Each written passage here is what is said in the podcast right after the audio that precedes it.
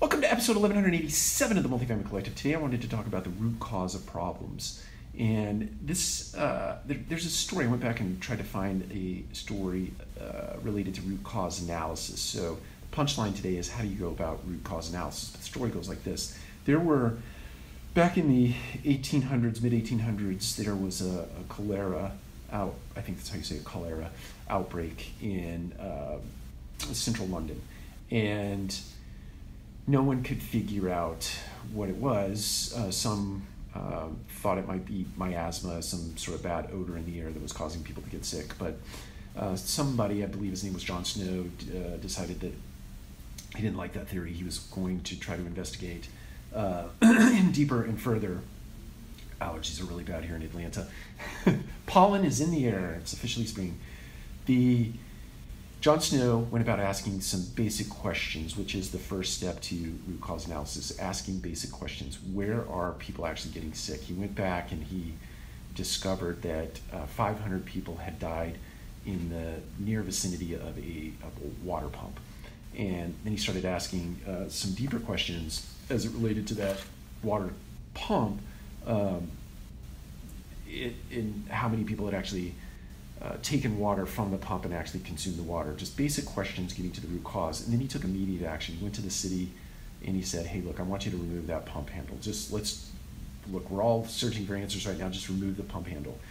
As soon as they removed the pump handle, people stopped getting sick. Immediately stopped getting sick. And they then started investigating a little bit further and found that there was a the water that was being drawn from that pump was actually coming from a pool of water that had been uh, in, had been uh, impacted by uh, dead bodies, right? Had been been a cesspool of sort of bad uh, stuff going into people's bodies uh, because of all of the uh, dead uh, bodies that had sort of um, taken up residence in that pond or that pool, so to speak. Anyway, then he went about looking for other pools of water in the area that could be contaminated by be it dead bodies or other things. And so they started investigating those sorts of things and started to clean up their, their city water system. But had he not asked, started asking basic questions to get to the root cause of what was happening uh, with that cholera outbreak in London in 1854, instead of 600 people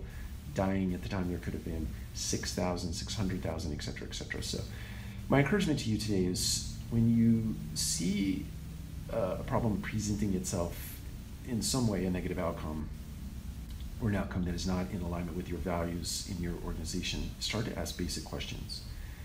And then once you get to what seems like a plausible explanation, take immediate action in terms of stemming that tide. And then go about looking for other areas. Like take that thing all the way down to the, the cesspool, right?